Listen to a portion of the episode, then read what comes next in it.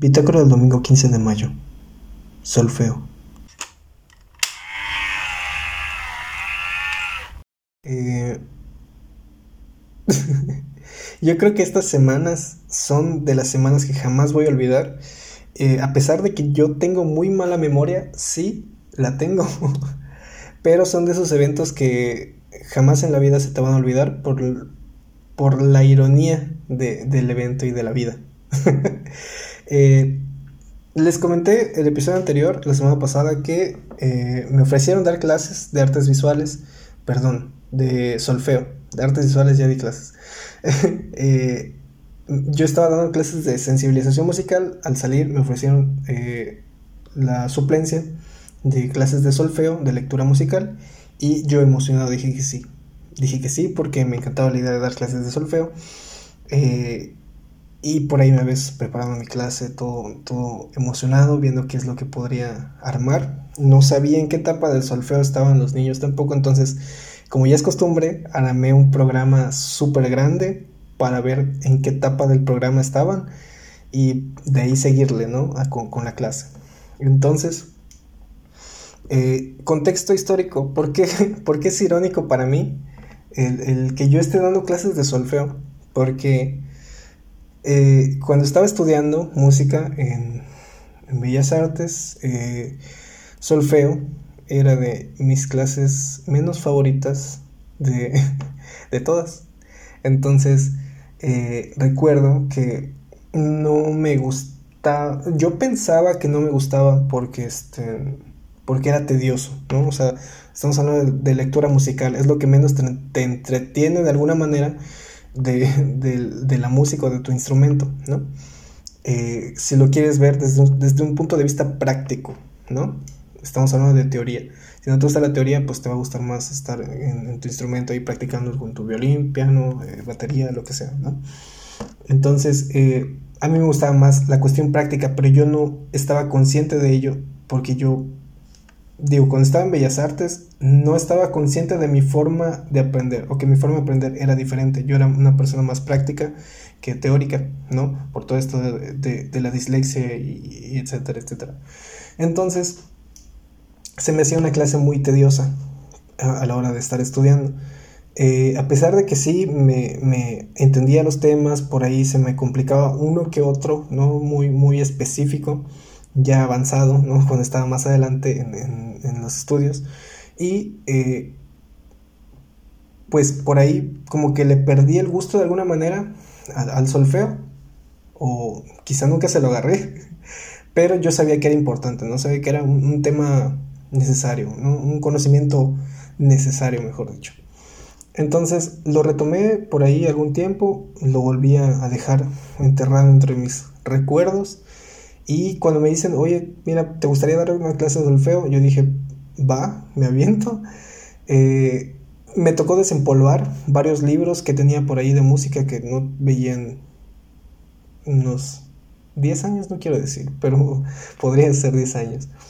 Entonces, eh, me tocó leer otra vez, eh, desempolvar algunos recuerdos, algunos conocimientos que tenía por ahí y me tocó seleccionar estas canciones, digo, las fui variando dependiendo de, la complejidad, ¿no? Por ahí fui este, buscando las partituras de las canciones y como que las fui graduando en, en esas 10 clases de programa que, armé, eh, porque yo no sabía en qué etapa estaban los estudiantes, ¿no? O sea, yo no, no sabía qué tanto sabían de solfeo y qué tan avanzados estaban. Entonces dije, voy a armar estos 10, 10 tomos de clase para ver este cuál, cuál me, sirve al momento, ¿no? Porque armé bastantes ejercicios. Y resulta que cuando llegué vi que estaban bastante eh, principiantes y sabían, o sea, sabían leer, sabían lo básico, por ahí como que se confundían algunas notas, se les dificultaba este, tocar un poquito mientras leían, pero pues digo, es, es normal, ¿no? Están en ese proceso de aprendizaje. Entonces, todo bien, me gustó, la verdad es que disfruté muchísimo la experiencia de estar ahí enseñando eh, alumno por alumno, o sea, prestarle atención a cada alumno fue lo que más disfruté porque regreso al, ejemplo que, les di con mi, con mi experiencia eh, estudiando solfeo. Eh, más adelante me di cuenta que yo aprendía de forma diferente, ¿no? Por esta cuestión de la dislexia y todo esto. Eh, yo, yo tenía esta, eh, este aprendizaje más por práctica que por teoría.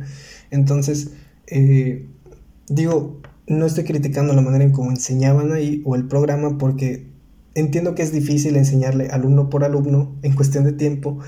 Eh, si tiene algún problema, si aprende de forma diferente, si, este, si no entendió el tema, eh, digo yo que sé, ¿no? Infinidad de, de, temas, de cuestiones. Entonces, este, es difícil prestarle atención individual a cada alumno porque el grupo era demasiado. De hecho, creo que éramos dos grupos y nos dividían por horario. Entonces, este, de verdad me gustó muchísimo el poder sentarme con cada alumno que de verdad eran de edades diferentes y aprendían de forma diferente a pesar de que eran habían un par de la misma edad, pero aprendían de forma diferente o iban en otro nivel. Entonces yo podía sentarme a ver qué era lo que estaba haciendo. Había uno que era completamente nuevo, entonces le presenté incluso el instrumento para que lo fuera conociendo. Entonces, de verdad fue como para mí muy este productivo el estar prestando la atención a cada uno y que ellos me vayan retroalimentando qué fue lo que les gustó, qué fue lo que no les gustó, cómo lo entendieron, si no lo entendieron y, todo esto, ¿no? De hecho, al final de la clase me, dijeron que les gustó mucho el cómo estaba el, el repertorio de canciones que seleccioné, porque, por ejemplo, cuando practicaban en, el piano los ejercicios que venían en los libros, pues no sabían si lo estaban tocando bien, o sea, porque pues un ejercicio no te marca una canción conocida, ¿no? O sea, no conoces el ritmo, puede ser que no lo conozcas porque estás empezando, no conoces este eh, bien la entonación, podría ser, no sé si lo estás tocando bien, te estás confundiendo en la lectura.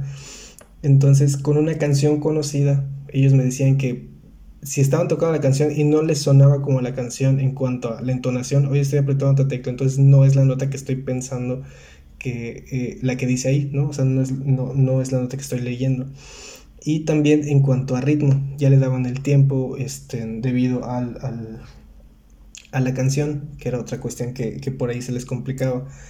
Por ahí recibí diferentes comentarios sobre cómo aprovecharon la clase y eso me sirvió a mí también de, de retroalimentación sobre cómo eh, el mensaje principal o el básico es que cada uno aprende de forma diferente y yo disfruté mucho el estar platicando y, y enseñando estos temas de forma diferente.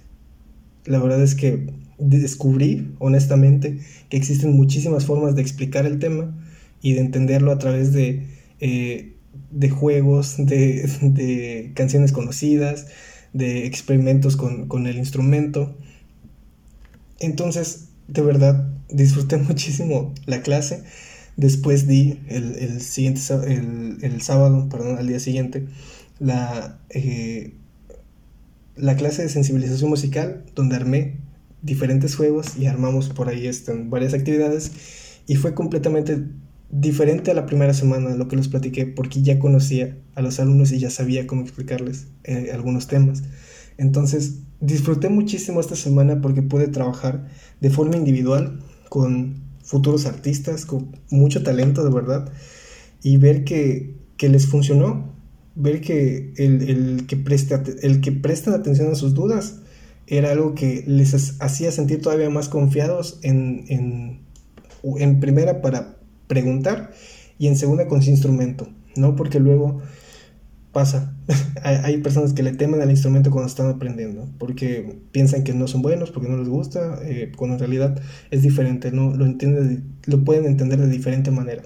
Entonces, eh, no sé, disfruté muchísimo la clase, la verdad. Y espero que, pronto pueda ser realidad otra vez en, algún momento. No sé. Esta fue eh, mi semana. Espero que hayan tenido una muy bonita semana, la verdad. Eh, yo creo que el mensaje de, este es súper claro, ¿no? En cuanto al proceso individual del aprendizaje. Ahorita di un ejemplo sobre música porque es lo que enseñé en, en esta semana, es lo que hice esta semana. Pero, por ejemplo, cada uno tiene un proceso individual del aprendizaje, independientemente de si es en la escuela, en el trabajo, en, algún eh, proyecto profesional, en la vida profesional, ¿no?